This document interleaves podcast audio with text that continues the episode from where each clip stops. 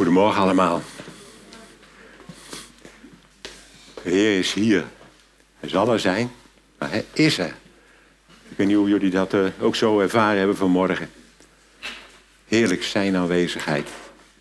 En ik nodig onze Heer zo uit, Heer. Open onze harten voor wat u tot ons zeggen wil vanmorgen. Spreek tot onze hart, Heer. Laat zien wie u bent. Heer, ik bid u zo om uw aanwezigheid, dat u zo aanraakt. Ook geneest, Heer. Ook straks onder het avondmaal. Genees, Heer. En openbaar uzelf vanmorgen. In Jezus' naam. Amen. Ja, vanmorgen gaan we verder met het thema waar we als gemeente mee bezig zijn. Leid ons niet in verzoeking. Twee weken geleden heeft Hermine uh, gesproken over uh, vergeving. Best een heel moeilijk onderwerp.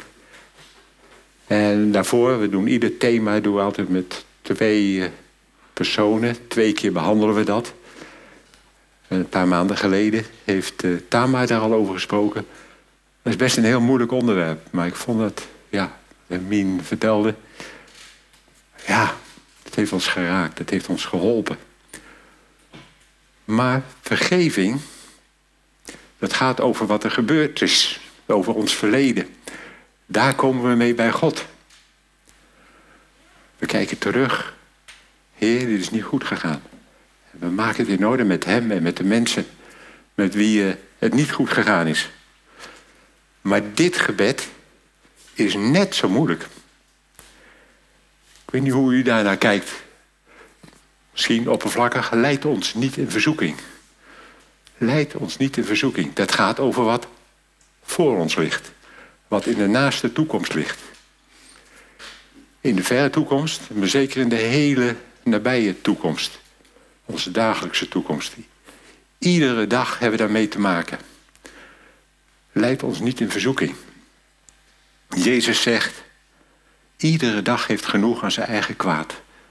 Ik heb me dat nooit zo gerealiseerd, maar iedere dag zijn er dingen in ons leven die we tegenkomen waar we mee uh, moeten dealen. Waar we God voor mogen zoeken, waar we God voor moeten zoeken. Ik denk dat we het heel vaak niet realiseren, maar juist in deze enorme gekke tijd waar we de COVID gehad hebben, nu die oorlog in Oekraïne en nu die economische oorlog, dat zijn grote dingen. En ik denk dat het dient tot de voorbereiding voor Jezus' wederkomst. Dat denk ik. Jezus zegt van, neem dagelijks je kruis op. En ik denk dat het hiermee te maken heeft. Neem dagelijks je kruis op en volg mij. Zet mij op de eerste plaats en zoek mij in al die dingen die je tegenkomt. Dat kunnen hele kleine dingen zijn, in irritaties thuis, een kleine botsing met anderen. Maar ook in grotere dingen. Wat gaat er om in ons hart? Deze tekst, ja, het stond op ons schema en het kwam op mijn bordje. Nee, echt. Ik vond, dit vind ik een hele moeilijke en ik heb daar veel mee geborsteld. Op ons eerste jaar in de Bijbelschool, in de BSSM, waren we daar ook al mee bezig. Ik had daar, ik daar een, een contact gehad met een uh, medestudent. En die was al theoloog. En die wilde ook BSSM gaan doen. Bethel School of Supernatural Ministry. Mooi, hè? en ja, ik had contact met hem. Ik had een klik met hem en we hadden het ook hierover. En hij uh, had op korte termijn een gesprek met een van de goede bijbelleraren. Hij zou ik naar voren brengen. Die gaf hem een tip, een richting. En nu, ik, ik ben echt twee maanden mee bezig geweest hiermee. En hij heeft mij... Ik denk, die man die heeft gelijk. En dat hoop ik met jullie te delen. Ja, dat is echt, uh, echt schitterend. Die tekst, ik weet niet, als je het zo leest, denk je, leidt mij, leidt ons niet in verzoeking. Lijkt, hè, oppervlakkig gezien, maar als je erin gaat duiken, wat voor bijbelvertalingen, dat zegt het alleen al. Hè? Ik probeer jullie eerst eens in te leiden. En mensen, het is zo genuanceerd, het is zo gevoelig, maar probeer me te volgen hierin. Ik heb een paar bijbelvertalingen onder elkaar gezet. De NBG, de oude NBG. En de huidige, huidige statenvertaling. en leid ons niet in verzoeking, staat daar. Verzoeking. Ah, wat een woord, hè? Verzoeking. Maar verlos ons van de boze. De MBV, de, nieuwe MBV. En breng ons niet in beproeving. Dat is al wat, wat we beter kunnen verstaan. Maar red ons uit de greep van het kwaad. Dan het boek. Uh, die begint met het eerste woord. Laat ons niet in verleiding komen. Dat is wel iets heel anders. Maar de tweede, verleiding. Nee, dat is echt al een woord wat we beter begrijpen. De basisbijbel zegt. En stel ons niet op de proef. Maar red ons van het kwaad. En de Engelse vertaling, dat vind ik heel bijzonder. Ik heb er echt een heleboel, je kunt ze onder elkaar zetten. Maar die komen allemaal op hetzelfde neer. And lead us not into temptation, but deliver us from evil. En er kunnen kleine nuances in de volgorde zitten. Maar temptation en lead is toch wat je steeds weer terugkomt. En er zijn er wel een stuk of twintig Bijbelvertalingen. Dus misschien voel je al een beetje, er zit wel wat spanning zo hier en daarin. Goed, wat is nou het probleem? Staat dus twee woorden die echt uh, van belang zijn. Breng of leid ons niet in verzoeking of beproeving. Maar, maar, dan gaan we Jacobus 1, vers 13 lezen. Laat niemand zeggen als hij verzocht wordt, ik word door God verzocht. God immers kan niet verzocht worden met of door het kwade. God verzoekt niet, staat hier.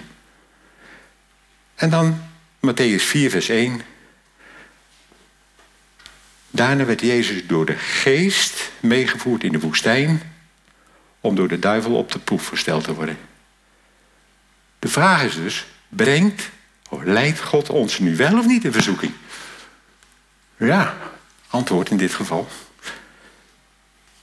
Hij leidt wel in verzoeking. Tweede, weer hetzelfde vers, alleen straks had ik het laatste stukje even weggelaten. Er staat, en hij zelf verzoekt niemand. God verzoekt niemand. Tot duidelijk? Het staat hier. Hè?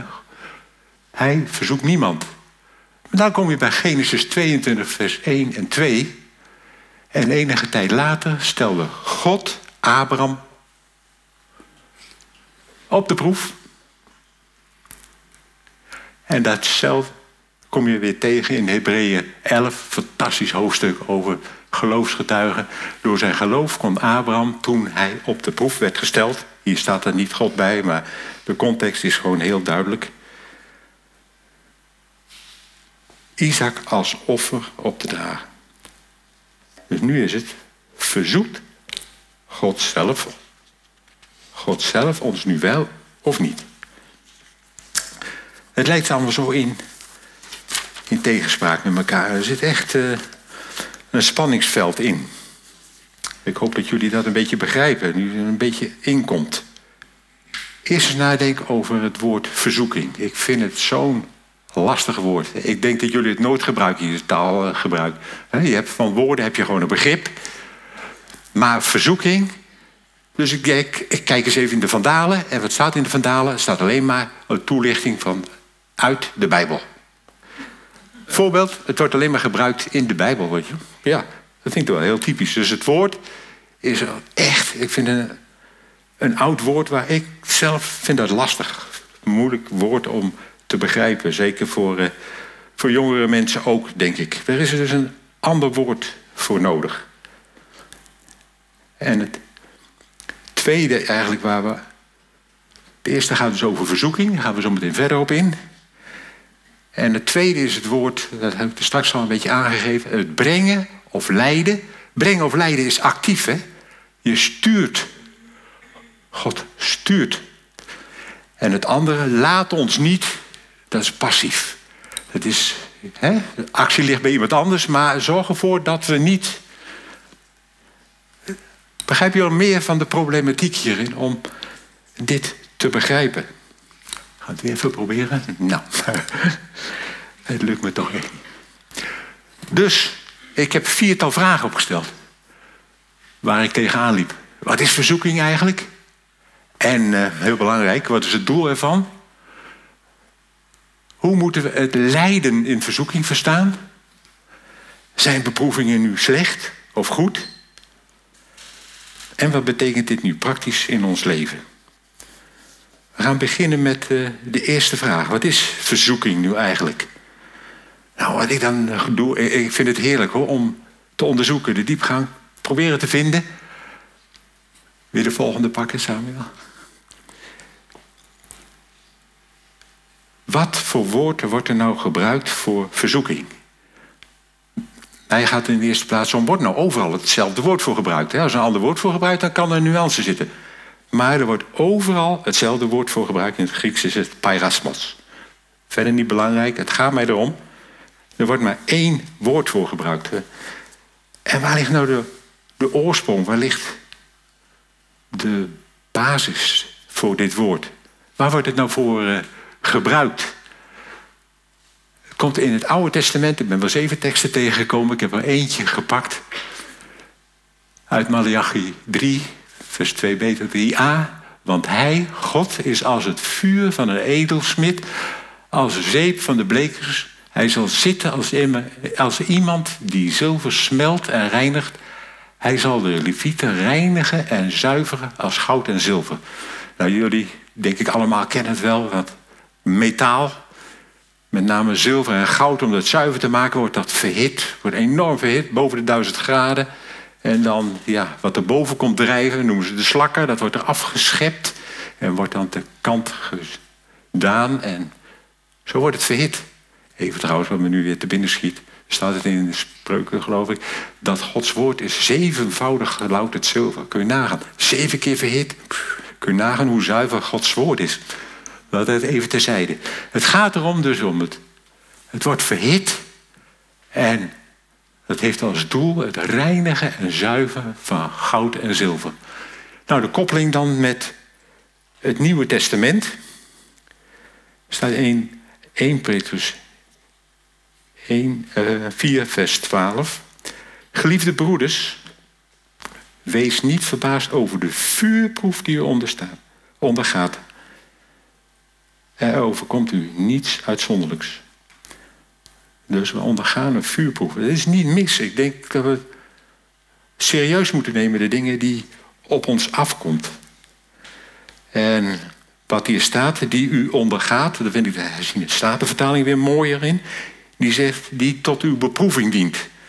Daar wordt dus hetzelfde woord parasmos weer voor gebruikt. Dan het tweede punt, eh, waar we eventjes nu even op ingaan.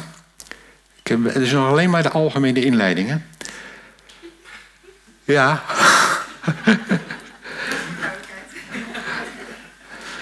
het woord van. Oh nee, dat heb ik net al toegelicht. Bereidingen of lijden. Nee, dat heb ik even wat omgedaan. Is goed. We gaan nu echt uh, verder de diepte in.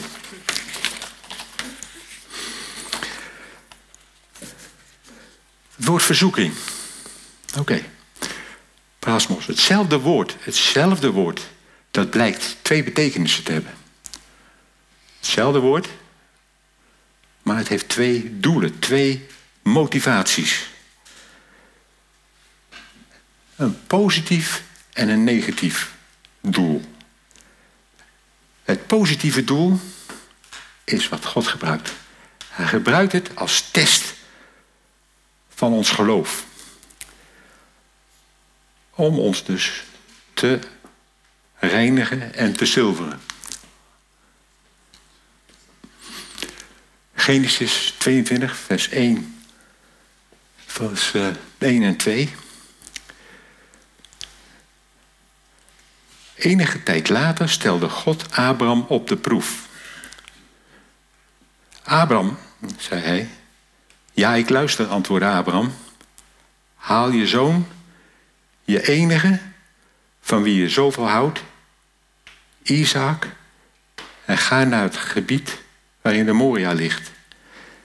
Daar moet je hem offeren op een berg die ik je wijzen zal.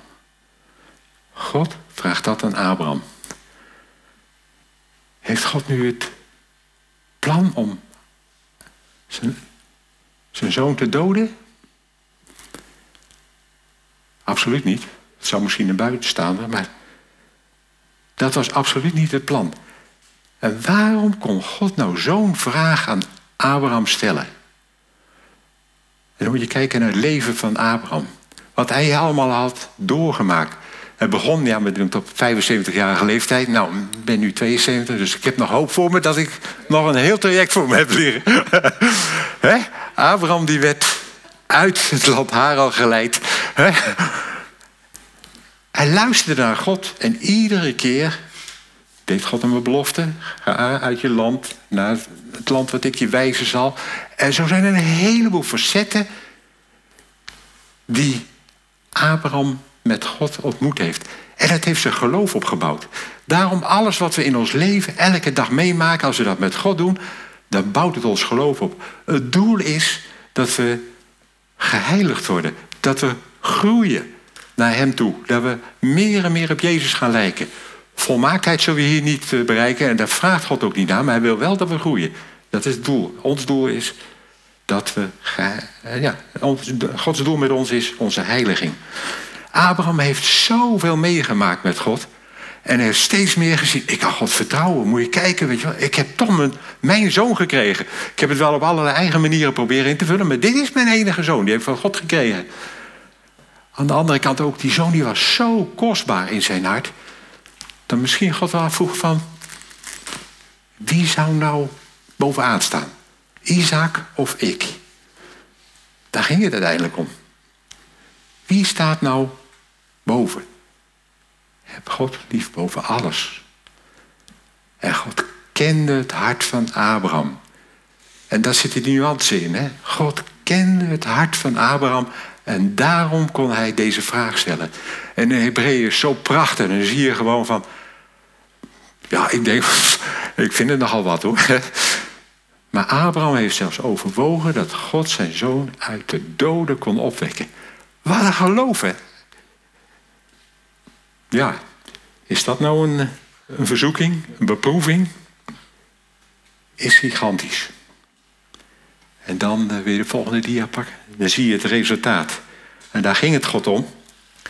Nu weet ik dat je ontzag hebt voor God. Dat betekent je hebt God lief boven alles. Zelfs boven die kostbare zoon. Geef mij wel eens een keer van, eh, joh, wat zijn de kostbare dingen in mijn leven?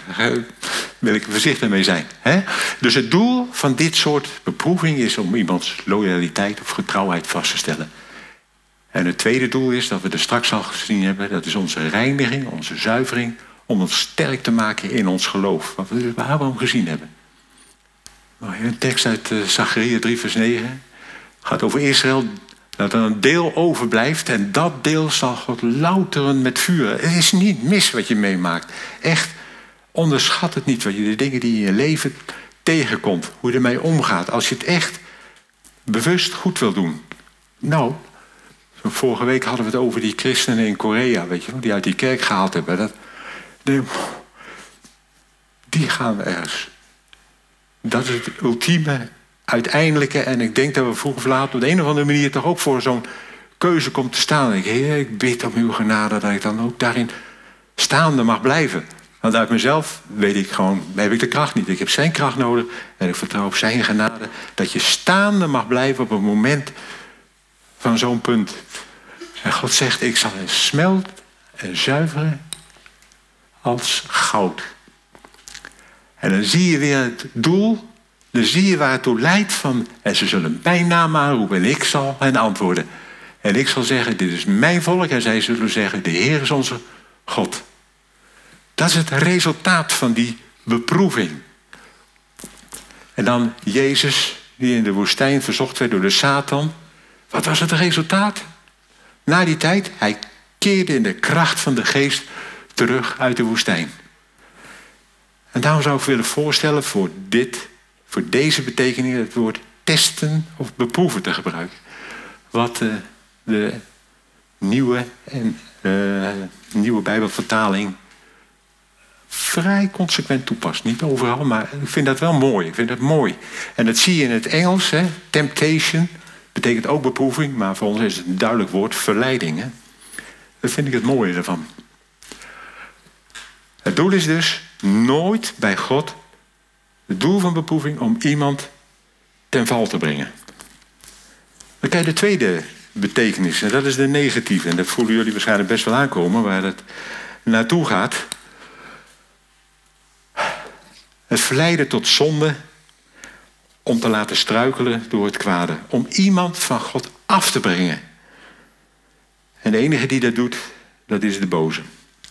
Nou, we kennen het al in uh, Genesis 3, vers 5. Satan, of uh, Eva, die werd door de slang verleid om door leugens om God niet meer te vertrouwen.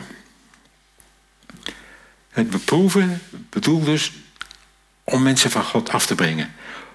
Om de ingewonnen informatie tegen iemand te, laten, uh, te gebruiken. Satan verzoekt mensen. Maar God verzoekt nooit iemand op die manier.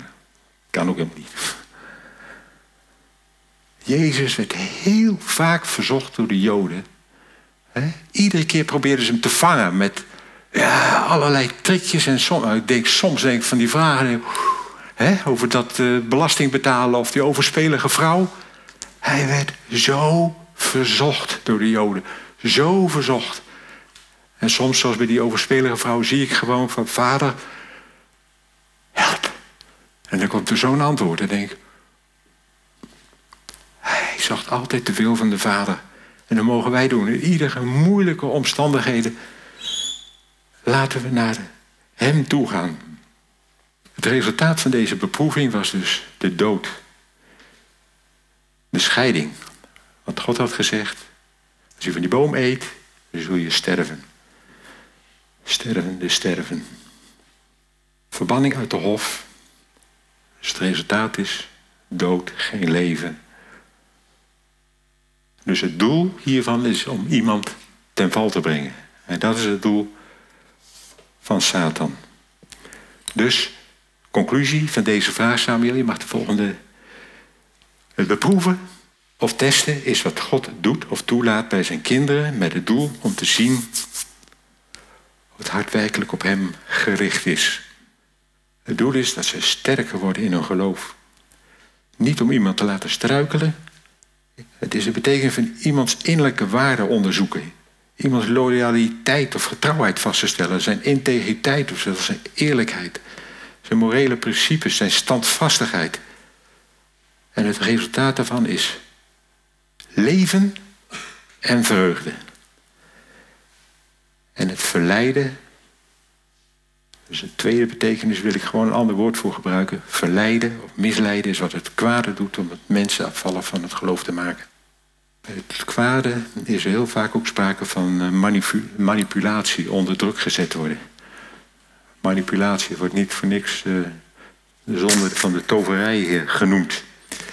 Goed, vraag 1. Wat is verzoeking eigenlijk? Ik hoop dat dat hiermee duidelijk is geworden. Vraag 2 krijgen we dan. Hoe moeten we het lijden in verzoeking begrijpen? Dus het gebed in Matthäus 9, vers 13 is: Niet, verzoek ons niet en verleid ons niet. Dat staat er niet. God verzoekt niemand, maar leidt ons niet binnen in een situatie van verleiding. Dat God ons niet overgeeft aan het kwade. En ook dat woord heb ik gewoon weer eens even opgezocht. Is een heel specifiek woord. Dat leiden of brengen. En het komt maar in het Nieuwe Testament wordt maar zeven keer gebruikt. Dus dat is niet zo moeilijk om dat op te zoeken. Waarvan twee keer dus in het gebruik van het Onze Vader, wat alleen in Matthäus en Lucas voorkomt. Weet je waar het nog meer voor gebruikt wordt? dat vond ik fantastisch eigenlijk. Jullie kennen allemaal het verhaal van die verlamde man. Die door die vier vrienden, dat zijn echte vrienden, door het dak naar beneden werd gebracht. En ze legden hem voor Jezus neer. En daar wordt hetzelfde woord voor gebruikt. Er wordt het twee keer gebruikt. En zij brachten die verlamde man voor Jezus. Wat deden zij? Ze brachten die man in een situatie waarin hij genezen kon worden. die vier mannen hebben die mannen niet genezen. Nee, maar ze brachten hem wel in zo'n situatie dat er herstel mogelijk was. En zo moet je dit ook begrijpen. God, echt God, dat hebben we gezien bij Abraham. En zullen we zien bij Jezus. God kan je in een situatie brengen die best pittig is. Wat hij doet, hebben we gezien bij Abraham. Maar ik weet niet, heb je gelezen van uh, Jezus? Jezus werd door de Heilige Geest in de woestijn. Ja, er staat een bepaalde, ik geloof in Marcus of zo, gedreven. Hij werd naar de woestijn gedreven door de Heilige Geest, door God zelf. Om door de Satan verleid te worden. Zie je die, die. Het is niet allemaal zo makkelijk. Je denkt, ja, is het nou beproeven? Is het nou verleiden? Nee, hij werd daarheen geleid om door de Satan verleid te worden. Maar ook hier weer, net zoals bij Abraham, en dat, dat roept mij gewoon hoor. Denk God kent het hart van Jezus, weet je wel. Jezus, alleen de Vader. Ik kan alleen doen wat ik de Vader zie doen. Alles en alleen de Vader. En daarom kon God hem leiden in die woestijn. Jezus was er toe tegen bestand. Alles wat hij gelezen had, ervaren al had van de Vader in die 30 jaar voorbereiding. Hij wist wie de Vader was. Want hij heeft het net zo moeten leren als wij moeten leren hoor. Hij heeft ook moeten leren praten en zo. Hij wist wie de Vader was en daarom kon de Vader hem dit toevertrouwen. Vind ik zo mooi in 1 Korinthe 10, vers 13 staat: uh, God zal niemand boven vermogen verzoeken. Want met de verzoeking zal hij ook de verlossing brengen. Hij zal je nooit boven je vermogen verzoeken. Dat is God. Zijn doel is niet dat we tot ten val komen. Het doel van God is dat we meer en meer gaan zien wie Hij is en op Hem gaan vertrouwen. Dat vind ik.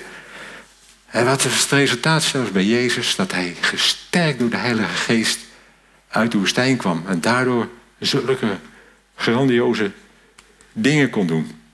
Dus beproeving is noodzakelijk. Het is gewoon noodzakelijk. We hebben er dagelijks mee te maken. Het gaat erom van hoe gaan we ermee om? En hoe we dat doen, gaan we zo meteen nog op terugkomen. Dit is helder, denk ik. Hè? Hoe moeten we lijden verzoeking begrijpen? Dan vraag 3. Zijn verzoekingen nu slecht of goed? Dat is wel een mooie vraag. Dan lezen we, een, prachtig stuk in Johannes, uh, Jacobus 1, vers 2 tot 1 en 2. Uh, nee, 2 tot 4 en 12 tot 15. Ik heb het, een tussenstuk is in dit verband niet belangrijk, heb ik weggelaten. In verband ook met de tijd. En daar staat: Het moet u tot grote blijdschap stemmen. Broeders en zusters, als u allerlei beproevingen, trials, temptations ondergaat wat u weet wanneer uw geloof op de proef gesteld wordt, dat leidt tot standvastigheid. En die standvastigheid, die ook daadwerkelijk blijkt, zult u volmaakt en volkomen zijn zonder enige uh, tekortkomingen. Gelukkig is de mens die in de beproeving staande blijft. Wie de proef doorstaat, ontvangt de lauwe krans van het leven, zoals God beloofd heeft aan ieder die hem lief heeft. Nou, zijn we blij met alle verzoekingen, iedere dag? Daarom moeten we kijken naar het doel. Wat is het doel? Wat wil God met ons leven? En als we dan zien en daar een stukje overwinning in behalen, dan. Oh. Klein voorbeeldje, heel klein voorbeeldje uit mijn eigen leven, wat ik. Wat me altijd goed is bijgebleven. In een hele moeilijke periode van mijn leven hij had zoveel pijn, zoveel inwendige pijn van alles wat er gebeurde. En ik had een neiging, ik ga een fles whisky halen en ik ga hem... Uh, dat verdooft de pijn, dat is heerlijk, dat verzacht, weet je wel. En onmiddellijk voelde ik God gewoon zeggen... Peter, dat is niet zo'n verstandige keus. niet zo'n verstandige keuze. En ik heb het dus ook niet gedaan. En dat maakte me blij. Dank u, Heer, dank u wel dat u mij ziet, dat u mij kent, dat u betrokken bent bij mij. En dat u mij helpt. Dank u wel, Heer.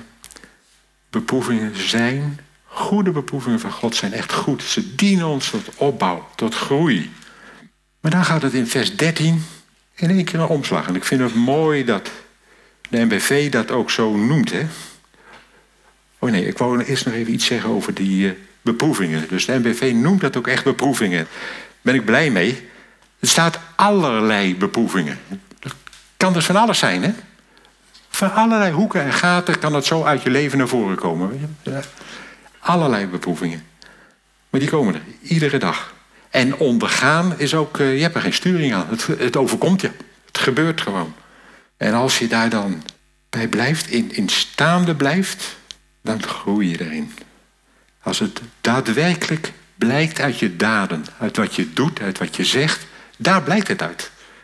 Die omstandigheden komen op je af en hoe je ermee omgaat.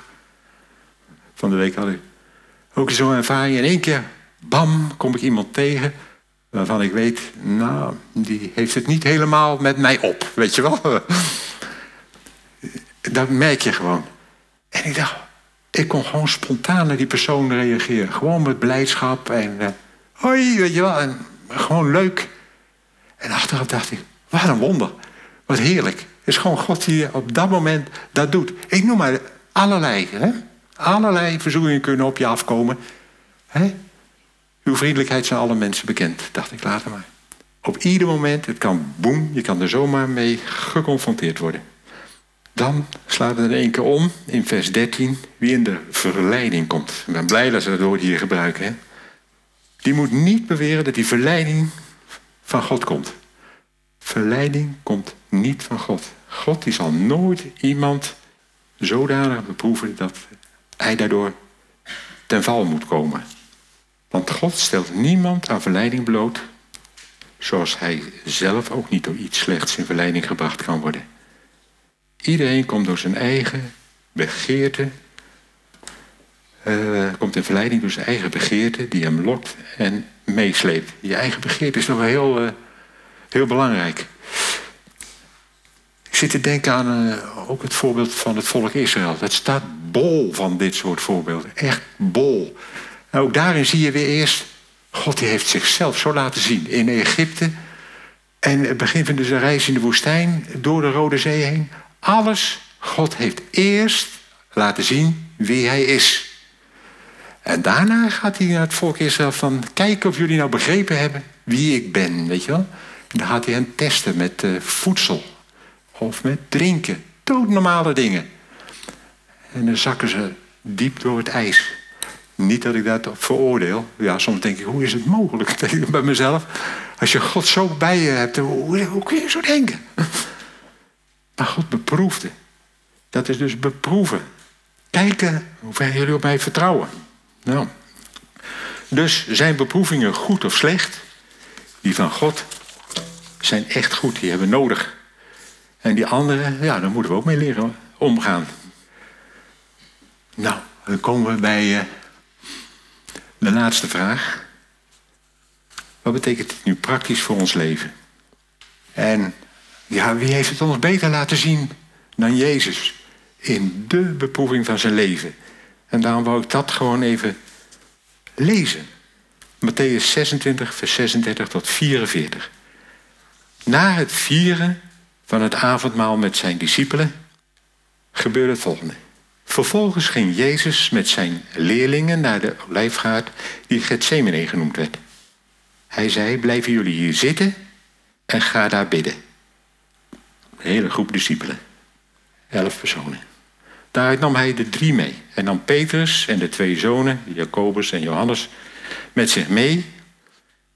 En toen hij zich bedroefd en angstig voelde worden, toen pas, hè, op het moment Suprem, op het moment dat het eraan komt. Daarvoor, ik heb de vorige preek ook wel eens gezegd, was Jezus zo betrokken bij zijn discipelen. Zoveel liefde, zoveel vreugde. Hij was helemaal niet bezig met wat er voor hem lag. Nu komt het moment van de confrontatie. Ik vind het zo wonderlijk. En hij zei tegen hen: Ik voel me dodelijk bedroefd. Blijf hier met mij waken. Jezus vroeg: Waak met mij. Bid met mij. Toen ging hij zelf nog een stukje verder. Knielde toen en bad diep voorovergebogen: Vader, als het mogelijk is, laat deze beker dan naar mij voorbij gaan. Dan mogen we bidden. Heer, laat deze beproeving, deze test naar mij voorbij gaan. Het is zo verschrikkelijk. Maar, zegt onze Heer, maar laat het niet gebeuren zoals ik het wil, maar zoals u het wil. En hij liep terug naar zijn leerlingen en zag dat ze lagen te slapen. En dan zei Petrus, konden jullie niet eens één uur met mij waken? Blijf wakker, blijf wakker en bid dat jullie niet in beproeving komen. De geest is wel gewillig, maar het lichaam is zwak. En voor de tweede maal liep hij van hem weg en bad: Vader, als het mogelijk is dat deze beker aan mij voorbij gaat zonder dat ik eruit drink, laat het dan gebeuren zoals u het wil. U wil, Heer. En die weer terug naar zijn discipelen en zag dat ze weer sliepen. Want ze waren door vermoeidheid overmand. Hij liet hen achter, liep opnieuw wat verder en bad voor de derde maal met dezelfde woorden. Tot drie maal toe. Tot drie maal toe bad Jezus, Heer, indien het mogelijk is, Vader, laat deze beker aan mij voorbij gaan. Maar niet mijn wil, maar uw wil geschieden. Zit te denken, wat zou er gebeurd zijn met Petrus als hij gebeden had? Zou hij dan Jezus verloochend hebben? Ik denk het niet. Dus, wat betekent het praktisch voor ons? Wees waakzaam. Ieder, alles wat op je afkomt, wees waakzaam. Heer, wat wilt u? Hoe ik handel in deze tijd. Maar bovenal, wat hier leren is een volkomen overgave. Niet wat ik wil, maar wat u wil. Ik wil verder hierbij laten. Ik heb nog één eindtekst, dus het volgende dia mag je overslaan. Mag even naar de, de laatste toe gaan. Ik ga de praktische invulling straks aan, uh, aan Ton over, die het tweede deel. Uh... ik wou toch wel een tekst die mij toch uh, raakte hierin. Laten we waakzaam zijn. Het is echt een zaak van leven op dood. Want uiteindelijk komt die wetteloze mens. Het werk van Satan en gaat gepaard met groot machtsvertoon en valse tekenen en wonderen. Hoe? Er komt er heel wat op ons af. En allen die verloren zullen gaan, die niet die groei met God hebben meegemaakt, zal hij met zijn kwaadaardigheid verleiden. Satan verleidt. Want ze hebben de liefde voor de waarheid die hen had kunnen redden niet aanvaard. En wat doet God? En God treft hen met verblinding. God verleidt niet. Hij treft hen wel met verblinding. Zodat ze dwalen en de leugen geloven. Zo zal iedereen die de waarheid niet gelooft, maar behagen schept in onrecht worden veroordeeld.